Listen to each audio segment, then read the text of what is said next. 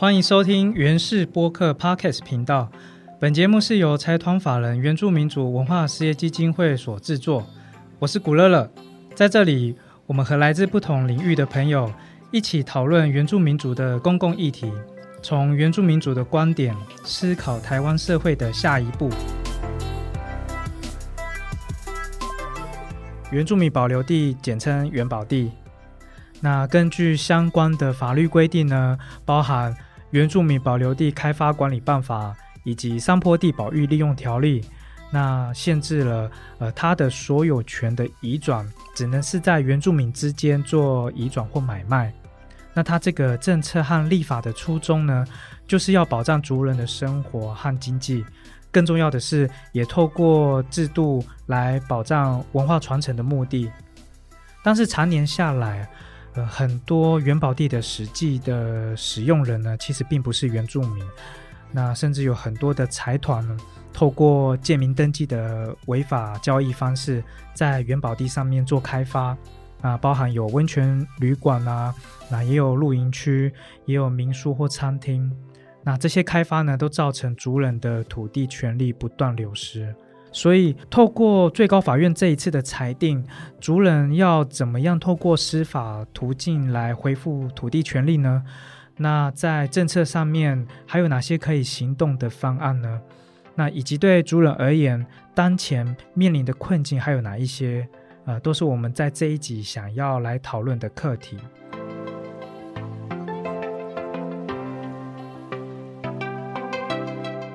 那今天我们邀请到的来宾是财团法人法律辅助基金会原住民族法律服务中心的专职律师主任林炳清林律师林主任，我们欢迎林主任。Hello，大家好，我是林炳清律师。直接，我第一题就很想要直接问一个很复杂，但是希望林律师能够。为我们很很简单的呃深入浅出的跟我们说明一下，就是说有关元宝地土地权利的争议啊，呃，很其实蛮多种的，包含借名登记，那也包含违法的转让转租，或者是地方公所图审会的公正性，这也是很多人在讨论的部分。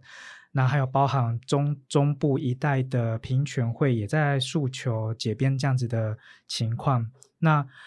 很多人就在说，为什么元宝地有这么多、这么多不同种类的议题发生在元宝地身上？那可不可以请林律师帮我们，呃，用一个通盘性的、很简单的、呃概略的方式，跟我们说一下，这到底是什么样的关键因素，导致元宝地有这么多不同的议题？其实第一个问题就。非常的庞大。哦，因为其实刚刚提到的几个问题都是涉及不同的面向，嗯，哦，比如说建民登记，它可能是牵涉到民法上的争议，嗯，哦，或者是这个土审会的这个问题，它可能就是跟这个我们申请原保地的行政程序会有关系，嗯，哦，那至于这个平权会，那可能就它涉及到的争议就是更上更上位的问题，就是保留地这个政策到底要不要存续的这个问题。嗯，哦，那所以如果我们从法律的观点来看，它其实是牵涉到不同的这个面向，哦，但是呢，如果我们真的要去呃去归纳或者是去理解它对这个问这些问题的根本原因，那我们可能就要回头来看，到底保留地制度是怎么样出现的。那呃，我想这个大家应该都或多或少可能都知道了哈，就是我们现在的这个原住民保留地制度呢，其实是。承继从这个日治时期嗯。的这个藩人所要地的这些政策呢，承继过来的哦。那当初日治日日本统治的时代呢，它其实是它第一步，嗯，它是先把所有原住民的土地收归国有，嗯，后来呢，它是为了这个呃，我们讲哦，当初是为了这个里藩统治的需要，哦，才去划定了所谓的藩人所要地，哦，那。但是呢，在那个时候呢，哦，这个原住民的这个这些翻成所要地，它其实还是公有土地，嗯，而不会有转让的问题。好，那国民政府这个接收之后呢，它其实是继续沿用这些保留地的政策，哦，因为它起初可能没有放太多的心思在这个上面。那后来呢，呃，随着这个呃这个山地开发的这个政策慢慢有了一些调整。那我觉得最关键的因素是在于说，我们后来呢，这个政策把它变把保留地变成是一个私有的财产。嗯，一开始我们先允许我们原住民在上面设定他项权利。嗯，后来呢，改变成说，哦，我们只要在这个土地上哦持续使用超过十年，就可以把它改登记成一个所有权。哇，问题就出现了。嗯，因为一旦这个土地变成是一个私有财产。那我们都知道，一个在这个私有财产，它一个很重要的关键就是它是一个可以被交易的客体。嗯，所以从这个时候开始，土地就可以卖了。嗯，哦，那可能就开始衔接到这个哦，三地开发的这个热潮啦。哦，那这个大家对土地的需求其实就越来越越越大。哦，那这个就衍生出接下来这些林林总总的这些问题。因为土地很难变多嘛，哦，就固定在那边，它是一个稀有财。那可能呃，一旦它变成有这个交易价值之后，可能大家就会用各种方法去想办法去取得这些土地。所以，包括建民登记，包括所谓的这个申请保留地的这些行政程序所衍生出来的土审会的问题，或者是包括平权会的这些问题，嗯。其实都是来自于，呃，早期我们在这个行硕保留地政策的时候，我们把保留地变成一个可以被交易的客体了，嗯，一个物件了，嗯，哦，那它就变成是一个有交易价值的东西，那大家就开始会去竞争，然后就出现这些乱象。今天我们其实有这么多的问题哈，那我们其实聚焦在这个建民登记的部分，那主要也是因为在九月十七号的时候，呃，最高法院的民事大法庭做出了呃一个裁定，它就是写说，呃，非原住民在原住民保留地的交易，然后都是违法的啊，所以它的交易是无效的，这样子的一个裁定出来，那。呃，有有从这样子裁定，其实特别想要了解的，就是说，其实建民登记这样子的议题啊，已经在学术界或者是在立法院，那或者是在呃司法界，其实讨论，我我查查到资料，其实蛮久，至少二十多年这样这样子的讨论。那为什么会特别在今年的九月份，呃，最高法院会做出这样子的裁定呢？这个其实是有很多主客观因素的这个影响了。那最直接的影响就是，呃，台湾在一百零七年哦，我们这个法院组织法修正之后，其实就开始了这个大法庭制度。那所谓的大法庭制度呢，就是其实就是针对呃最高法院它针对法律见解的部分哦，过去因为可能都是透过这个判例的这个机制。来形成，可是这样子的一个机制，呃，经过常年的使用之后，其实是不是那么的恰当？嗯，哦，它在程序上面，它在拘束力上面，其实是没有一个很完整的这个这个效力跟这个很清楚的规范。后来我们立立法院就其实就修正了这个法院组织法，那就呃透过这个大法庭的这个机制呢，让这个最高法院在审理个案的时候，如果发现哎。我的法律见解好像跟之前的这个最高法院见解好像不太一样的时候，我就有这个义务，必须要提到大法庭去做讨论。嗯，那讨论之之后就会形成一个见解，这个见解从此就会变成是一个固定统一的见解。嗯嗯嗯。哦，等到下一次，如果又有一个法官收到一样的案子，他要么就是遵照这个统一见解去做裁判，要么他就要重来一次，他又要再跟。所有的大那个这个最高法院各庭的法官再去提案一次，说：“哎，你们之前的见解，我觉得还是有问题，我就再提一次。”哦，所以就会有类似一个形成一个类似法律规范的这个拘束力了。嗯，好，那至于为什么建民登记会在这个时候被做一个裁判，是因为刚好几年前在台东就出现了这样子一个个案。嗯，好，那是一个。关于继承的一个一个法律问题，哦，那这个是恩怨纠葛很多年了，哦，那刚好在这个时候，这个当事人哦申上诉到最高法院，那最高法院就来启动这个大法庭的机制哦，所以刚好就在这个时候做成了这个裁定。嗯嗯。啊，对，可以跟我们多聊一下你刚提到这个在台东的这个案例，它的状况是怎么样吗？就是就您的了解，嗯哼，这个案例其实有点复杂了哈，因为最刚开始这笔土地可能是第一代这个父亲哦。他所拥有的，嗯，好。可是呢，当这个父亲后来过世之后呢，哦，这个呃，这个啊，他他们的所属族群是这个排湾族哦。那这个长子，因为他就主张说他那个长世继承嘛，哦，那他就这个跟其他兄弟姐妹就收集了他们的这个身份证印章，然后就去签了所谓的遗产分割的协议书，嗯，然后就自己去这个登记了这些遗产。就包括这这笔土地在里面，哦，那后来呢？这个他在登记之后呢，他就去把这个土地呢，哦，卖给了一个这个平地人，嗯，哦，因为他但是因为法律规定不能直接过户给平地人嘛，嗯，所以他就找了另外一个这个这个卑南族的原住民，哦，来来来来进行登记的这个动作，嗯，哦，在在这个同时呢，因为平地人为了怕哦，原住民可能这个交易的时候没有办法好好的履行这个约定嘛，所以他就另外又设定了所谓的呃抵押权跟这个地上权来担保说，啊，你确实会把土地交给我们来进行这个开发跟这个经营民宿哦，后来是经营民宿了哈。好，那这个问题其实到现在都这个这个事件到现在都没有问题，是后来呢这个第二代的这个原住民呢，他也过世了。就继承到了第三代，那在这个时候呢，这个这个同样第二代的这个继承人呢，其他继承人就出来跳出来说：“哎，不对啊，当初这个这个继承的时候，我们没有看过这个协议书啊，你跟我们要这些证件、这些印章，其实是只是说要去办继承登记而已，嗯，没有说要呃这些土地没有说要过户给你啊，嗯，所以他们就去法院提告了。”嗯，哦，那一审的时候，呃，法院就认定说，哎，确实啊，所有的兄弟姐妹都说没看过这份协议书，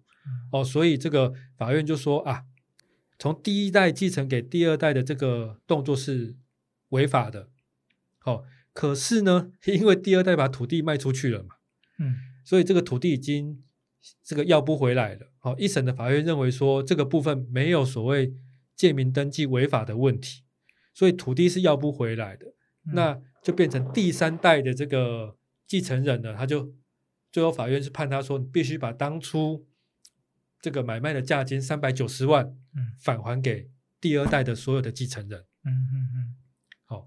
那这个问题到这边，这个可能这个第二代的继承人其实不不是很满意嘛，因为他们其实呃，这个最重要是土地要不回来，所以他们就继续上诉。哦，那关键就是在于我刚刚所提到的，这个土地第二代把这个土地卖出去的，卖给这个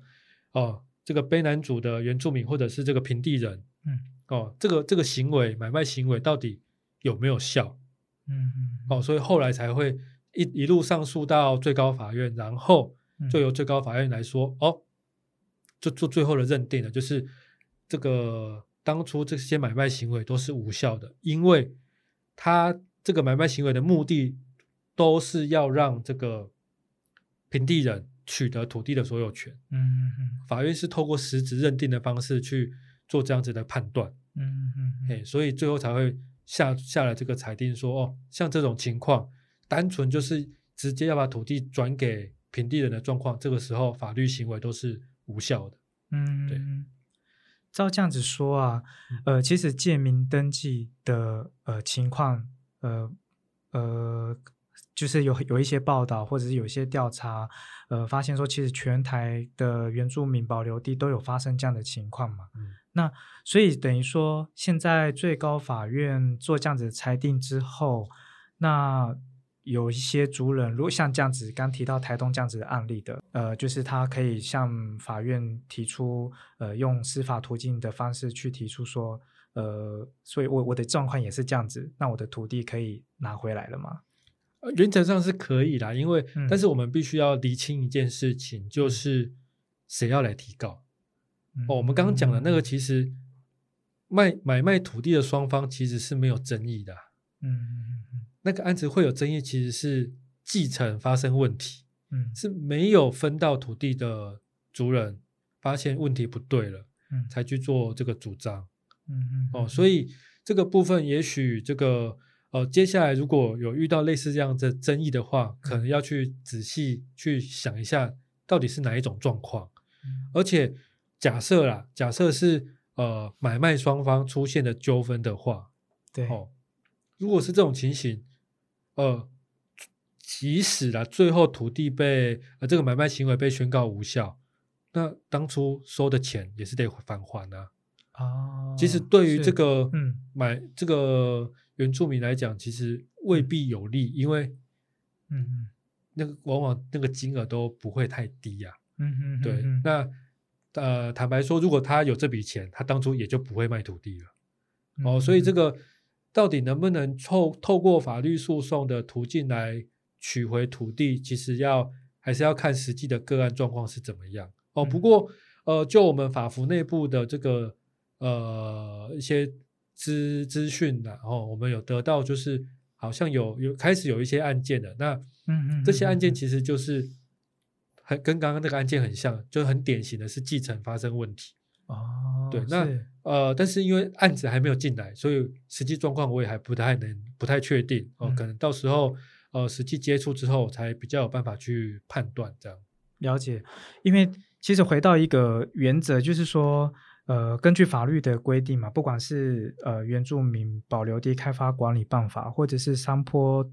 地保保育利用条例这些、这些法规，它其实都很明确的讲到说，原保地的所有权的移转只能嗯在原住民之间。是，那借名登记这样子的问题最最严重的就是说，哎，明明只能原住民之间做移转，但是结果实际上使用原保地的的人都不是原住民。那回过回过头来查调查之后才发现啊，这些其实他们是这些非原住民是有有付钱给原住民去买这个土地的，但是虽然虽然说土地上名义的登记还是原住民，但实际上的呃那个使用权。呃，或者是我们说，实际上真正的所有权其实是在这个非原住民身上。没错。那嗯很多人就开始就在检讨说，这个借名登记它这个情况它的发生，很多人就觉得说，明明就是违法的，为什么它还可以这样子继续在上面使用？呃它应该说，其嗯实这个在这个交易行为的过程当中，因为买卖双方有一方就是原住民嘛，对对，那他一定是有他，不管原因是什么，他一定是有他的这个需要，嗯所以他才会进行这个卖土地的这个动作。嗯那很很遗憾的就是，因为在这个资本主义这个市场机制底下，那大家一定都会希望土地价格卖越高越好。嗯。那这个很遗憾的就是，如果我们单纯就经这个普遍的经济状况来看的话，嗯。平地人的这个资金优势还是略高于哦，普遍来看啊，略高于原住民，嗯。所以才会导致说，哎，往往这个呃，当原住民迫于无奈必须卖土地的时候，来买的人都是非原住民。嗯。哦，但是因为他就是他的目的就是要换现金嘛，嗯。所以他也不会想太多，反正我我愿意卖，你愿意买，所以其实是这个过程都是一个你情我愿的这个交易过程。嗯嗯，那只是因为呃交易双方没有问题，只是因为我们旁边的人、第三的人、第三人看到就会会心急如焚啊，因为就觉得哎哎，当这个原住民的土地都被外外面的人使用的话，是不是会有一些文化断层的问题？嗯然后才会大家才会把这个东西呃这个浮上台面，就觉得哎这个这个问题不能不管。嗯，对嗯嗯嗯。讲到这个呃非原住民进来买元宝地的情况呢、有一种说法是说，因为元宝地的地价特别的便宜，嗯然后加上它的呃呃所处的地带，有的时候又会刚好很适合做商业开发，比如说温泉区或嗯露营区这样子的，可以做商业上的利用。嗯那所以以至于很多的非原住民或者是呃财团，就会想要进到元宝地做买卖，然后做开发。那这里有一个关键的问题，就是为什么元宝地的地价会特别便宜？因为它我听到有一种说法是说，有时候隔隔壁不是元宝地，然后这边是元宝地，然后那个地价就差了好几倍，而且那个所谓的隔壁并不是隔一条。一条溪，或者是隔一个山头，是跨一步就这样子，然后呢，地价就差了差了好几倍。是是什么样的情况让元宝地的地价会这样特别的便宜？呃，其实最直接的原因就是刚刚我们所提到的这个保留地开发管理办法，或者是这个三保条例，其实都有限制，移转对象是以原住民为限嘛。嗯，所以换句话说，这个土地的流通性。变低了，哦，因为流通性变低，那这个自然而然的这个我我的选择就很有限呐。嗯，对啊，那这个呃，相较于其他非原住民保留地来讲，哦，这个我我能卖的人就变得比较少，啊竞争就比较少，啊，竞争少了，价格就自然不会被提得太高嘛。嗯，因为在市场机制底下，我竞争的那个呃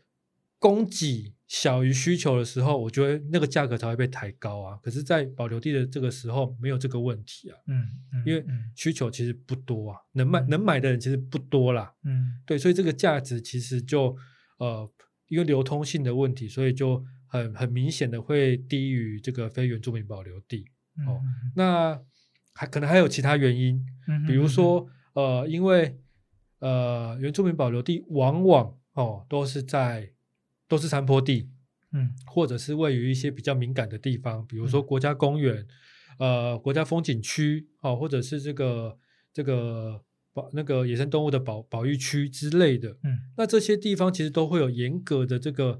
这个使用的管制，嗯嗯，所以当这个一一个土地这个也不能用，那个也不能用，其实它的价格其实往往也就会跟着降低，嗯哦，或者是比如说。呃，这个自来水保育区哦，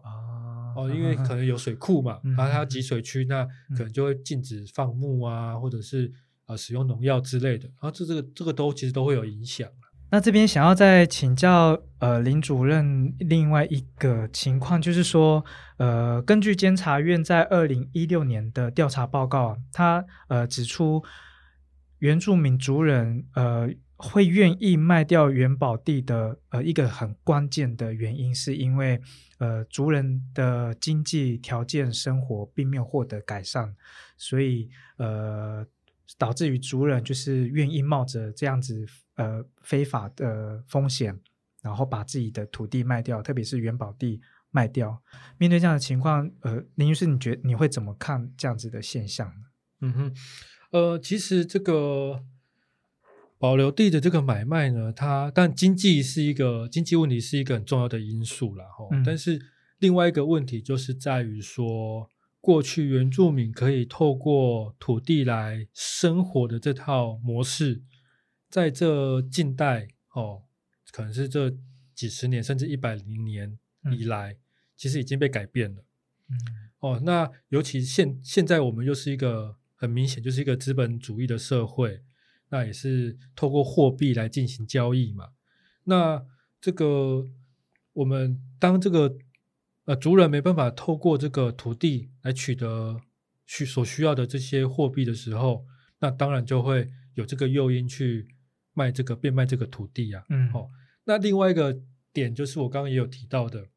保留地的使用其实有很多的限制，对，包括刚刚所谓的法律的限制。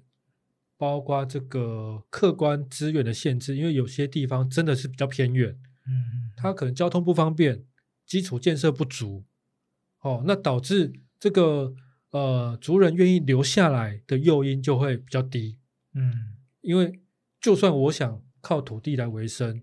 对我来讲也不方便，嗯，哦，那而且又很麻烦，那可能生活又相对又比较困苦，因为。原乡地区有很多，因为这个开发不均的关系，其实各方面的资源都远远远低于其他平平地平地人所在的区域了。嗯，包括教育资源啊，包括医疗资源啊，各种资源其实都都相都很不公平，嗯，所以这这这个其实一来一往会有一些推力跟拉力啦，嗯，所以这些问题就会把族人从原乡地区拉到都市，嗯，哦，那这个土地不好使用，或者是不好去经营，也会让族人这个对于土地的依赖性慢慢的变低。啊，既然我这个土地用不到，那我又需要钱，那自然而然就会。产生这个变卖的这样子的一个动机出现，这样哦，所以等于说导致愿意卖土地这样的呃情况，那个一开始的那个动机，其实也有的时候可能也不是只有这么单纯的，只是因为生活嗯贫穷或者需要一笔资金，它它还有其他不同的讲白白话来讲，就是这土地我用不到了。嗯，这也是其中对，因为原因之一。很多时候就是我平常都在外地工作啊，嗯，或者是我可能是公务员，嗯，我是这个经营商商业的，我未必是农农经营农业或者是观光民宿之类的，所以我对土地的需要其实不高。嗯，那当有这个，呃，我因为我不需要土地，但是有人需要，又又愿意拿钱出来交换，那这个就会给这个族人有很。强烈的动机跟意愿来买卖土地，这样。所以有的时候，呃，我们在讨论元宝地的很多土地的争议，或是呃产权的纠纷的时候，呃，很容易会落入一个情况，就是说非原住民跟原住民之间这种冤悍的对立冲突的情况。但是，好像从从林主任刚刚讲到的这样子的的情况，好像不也不是这么单纯。对不对？它的其实很多的这种土地权的争议，还有很多不同的面向。呃，其实就我的观察啦，这个在在买卖的过程当中，真的会产生所谓原汉对立的情况，其实并不是那么常见。嗯，因为我们刚刚提到那个案例是有第三人，就是继承人分不到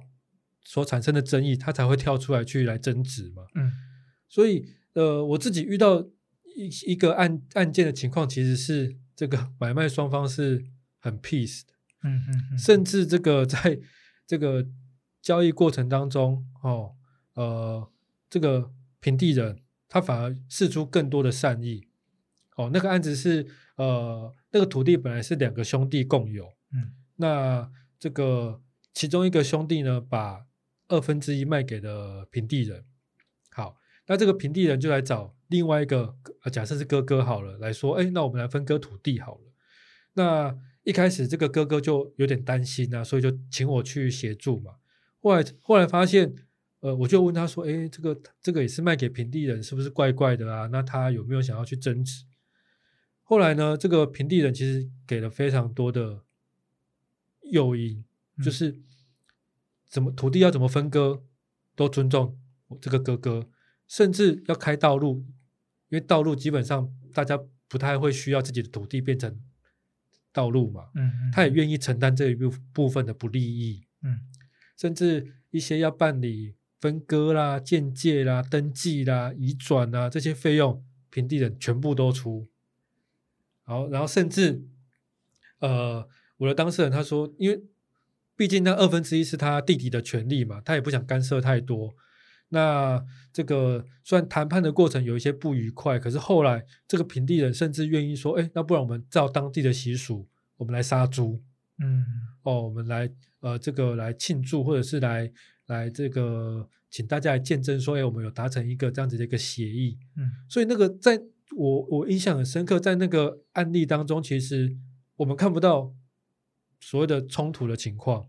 反而其实是呃。在那个 case 里面，其实是各取所需哦，所以在这种保留地交易的这个太阳里面，其实我们很难一概而论呐哦。但但是我刚我要强调一点，就是我刚提的那个案例，其实是一个个案而已哦，嗯，它并不是所有的情况都那么的 peace，嗯哦，也许有一些就会哦，有一些财团啊，或者是这个平地人，他可能就会呃利用自己的优势就去欺负。哦，这个族人这也是有，也是有哦，只是说回应刚刚主持人的提问，就是这样子的一个冲突情况，其实呃未必啦，未必，还是要看这个这个买卖双方各自的这个条件是怎么样。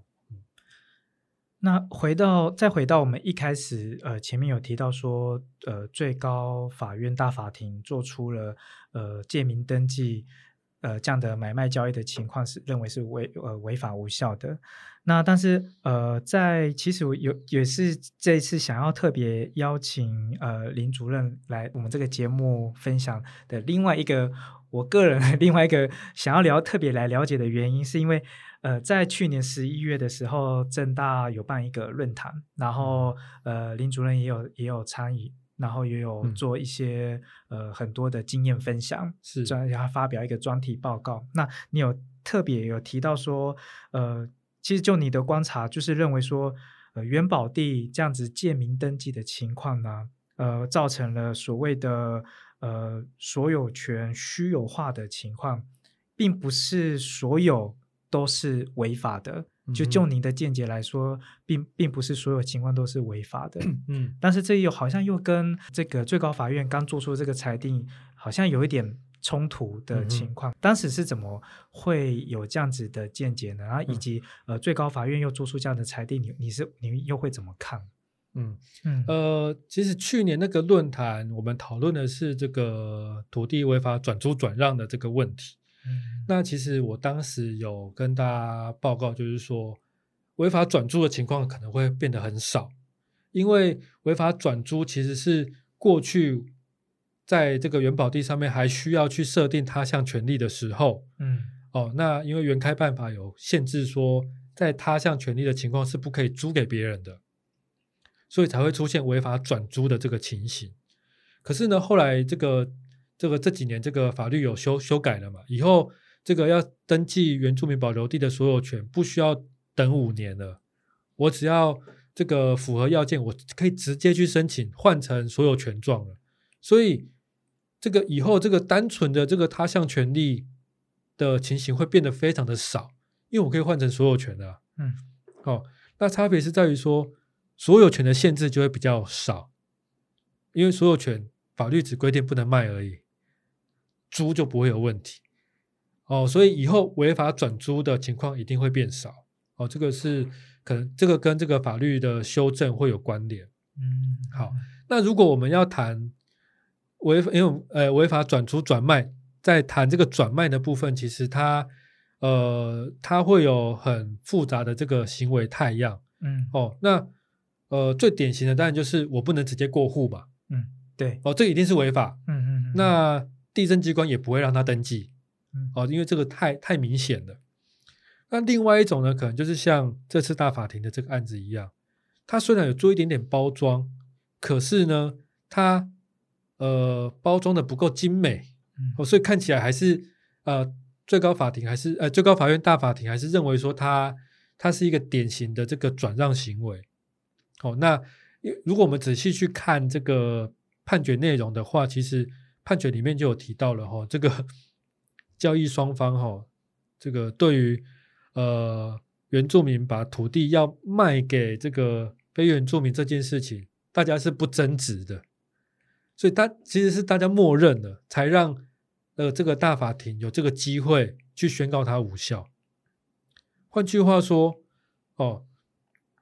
这个如果哦这个有新的这个平地人。他还是想要取得这个呃保留地的这个支配的权利哦。我们不要讲法律上的所有权，支配使用的权利的话，其实他可以透过其他各种法律工具来达到一样的效果。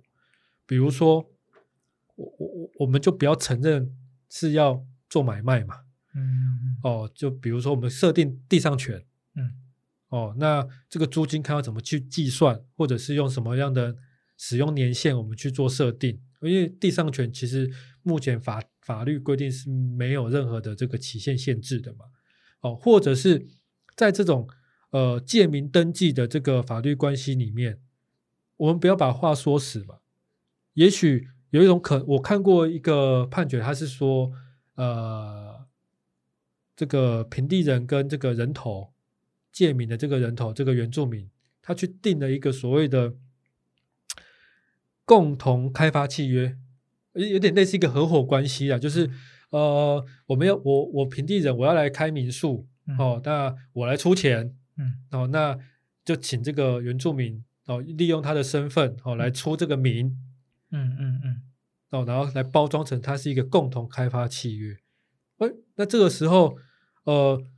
坦白说，如果从法律上来看，我们要去认定说它也是一个违法转让的话，就会比较牵强，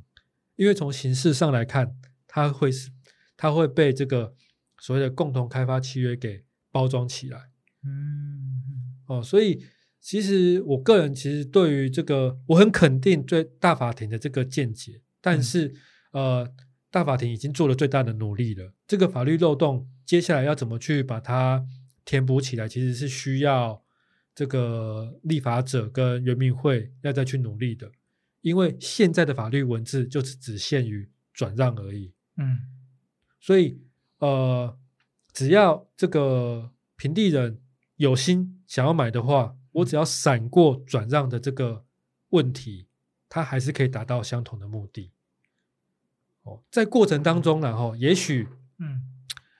法律成本会被垫高，因为我可能要想很多包装的形式嘛。你是说想要进行这样子的交易行为，我可能就要要找一个人头，然后还要还要讲的好像我们真的是在开发这样子哦，成本可能会稍微垫高一点，或者是这个呃呃原住民这个卖土地的这一边，他的地位可能会稍微被提高一点。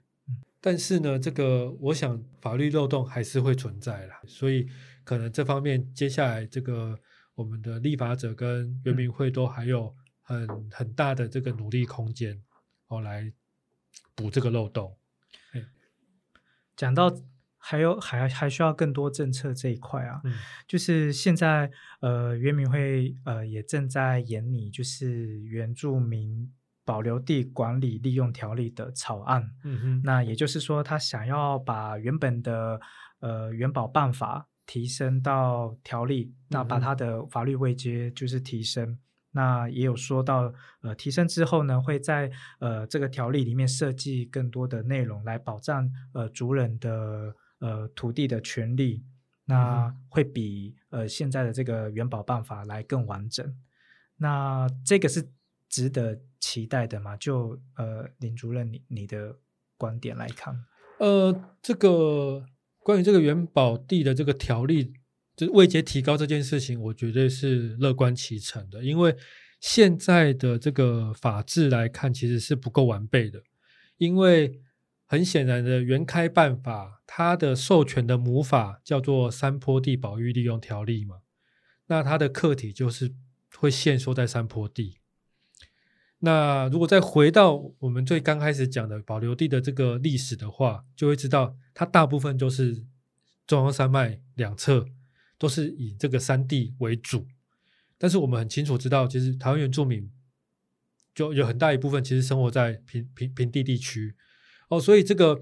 这个以三保条例作为授权依据的这个这套法律制度，其实是存在漏洞的。我在平地。的这些原住民保留地，它的定位是什么，就会很模糊，因为它不是山坡地啊。那我要怎么说？我可以用三三保条例或者是原开办法的相关规定，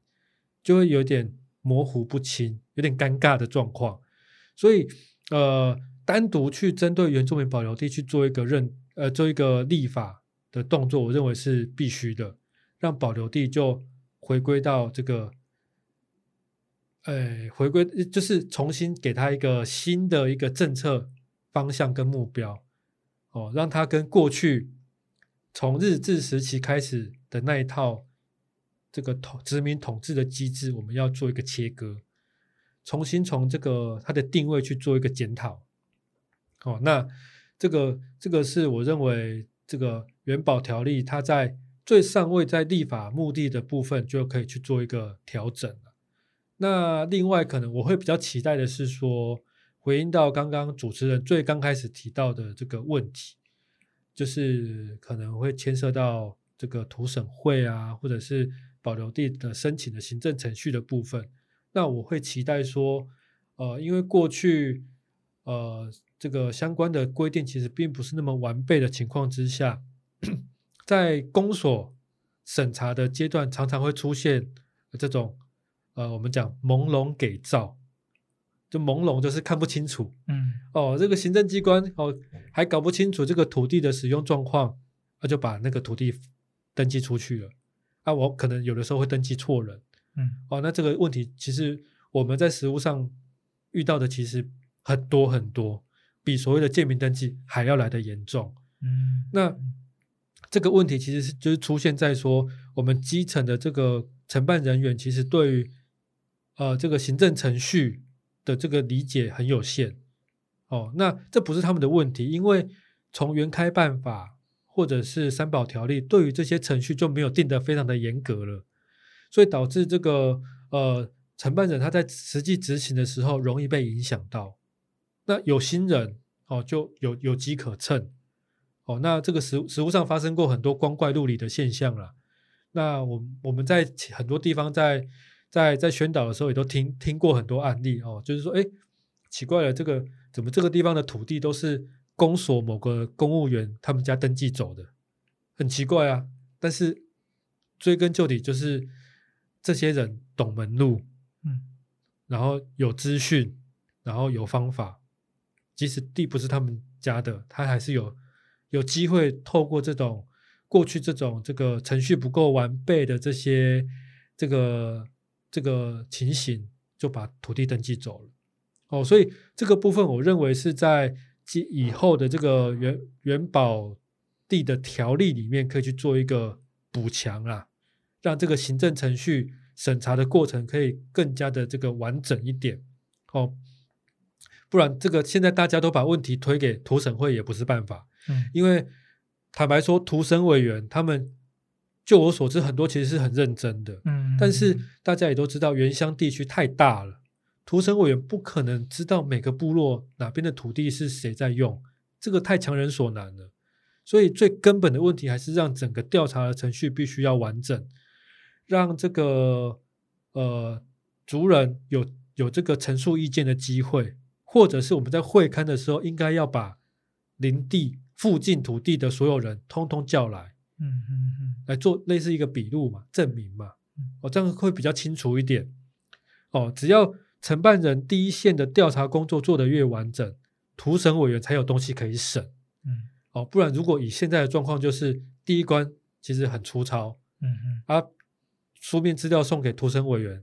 他也没什么东西好审的，嗯嗯，那就就就这样糊里糊涂就过去了。哦，这个部分其实我我我我我是认为说，在这个接下来这个立法工作是可以去做一些补强的。哦，那再来就是回到建民登记的问题上面，其实就是可能要试着把这个转让这个东西去做一个界定。是要严格限缩在所有权的移转呢，还是包括这个我们民法上面讲的物权的这个登记也算，还是要再扩大，包括像租赁这种债权契约也要把它包括进去？这可能是大家再去呃去思考、去考虑的。哦，那一些配套机制也许啦，哦，可呃，我有一些比较粗浅的这个想法是说，是不是要搭配一些定型化契约？哦，让这个族人，即使他要做类似这种交易行为的时候，他有一个范本可以参考。嗯，哦，不然，呃，坦白说，呃，在实际情况之下，你说，呃，很多族人朋友，他把土地卖给非原住民，他不觉得那是违法的，因为他未必知道那些法律规定啊。可是，如果我们有提出一个公定的这个。版本契约版本就是很像定型化契约这样，让这个或者是让公所来介入，就说：哎，你如果要真的要买卖要交易的话，必须要依照这个东西来进行交易。那族人就比较能够清楚知道自己的权利在哪里。哦，那这个让这个族人不至于在这个买卖的过程当中被被欺负啦。嗯，因为很多情很多时候其实是。呃，这个交易双方有一方这个懂得比较多，就会去欺负懂得比较少的那个。那也许我们能做的就是尽量让这个交易的这个地位能够接近一点，公平一点。嗯嗯，哎，那其他可能包括这个资讯也要公开啊，或白话讲就是，也许就是实价登录。嗯嗯嗯，哦，因为资讯不公开，就是变成说，哎，这个地地价是什么，其实大家都大家都不知道。那一样的一样的问题，就是如果是非原住民啊，不要讲不要讲非原住民的，买想要买土地的这个人，他都有可能去骗，或者是去呃这个隐瞒事实，哦，好像就会这让这个卖土地的人以为说这个地价就是这么便宜，然后就就不小心把土地就卖掉了。嗯，哦，所以如果搭配这个实价登录啊，或者是各种机制，让这个交易行为。更透明，我想在这个会可以比较保障这个交易行为的这个当事人哦啊，不过这个是比较后半段，就是如果我们接受买卖这件事情的话，我们可以在这个地方去做努力啦。嗯，好，那前面到底我们要不要允许买卖，要可以卖给谁，这些东西可能都还需要做更这个广泛的讨论。对，嗯。那在节目的最后啊，就是也想要呃，再请呃林主任呃分享，就是说，其实你现阶段的工作就是每天都在面对处理不同的族人来呃来陈情的案件，就是特别有还是有土地的各种争议的的，不管是产权纠纷也好，或是其他的不同类型的案件也好，那也那另外一方面来说。呃，土地对原住民来说，其实呃是有很深的呃文化意涵存在。那甚至是呃个人的或家族的整个部落的的情感或记忆都都在这里面。那有发生这么多关于土地的问题啊，然后在法律上面，你你有很多这样子的经验。那你自己这样子呃。呃，虽然说法律上面在国家的呃的系统里面看起来好像有在进步，比如说就好像这次最高法院这样的裁定，嗯，是一个大家都很肯定一个突破。那其他的话，你整体上来看，你会怎么再去看这样子的呃原住民土地权，或者是呃这样子呃未来的发展？嗯。呃，这方面可能这个还要容许我工商服务一下然后其实，呃，族人过去常常会遇到的状况就是遇到法律问题不知道怎么处理。嗯，那提醒大家就是，如果大家真的有法律上的这个疑问或者是这个这个需求的话，其实都可以就近联络法律辅助基金会。嗯，那其实呃，透过这个法服的这个提供哦，律师的这个协助哦，可以让族人有一个。至少有人陪伴，然后提供你一些这个法律上的这个建议跟这个协助哦。至少这个大家比较不不会在这个瞎子摸象了哦，因为以前可能都往往都是在一知半解的情况之下，可能就不小心吃亏了。嗯，哦，所以这个跟大家这个宣宣导一下，就是如果族人朋友们不管不只是法土地问题，任何跟法律相关的问题，大家都可以。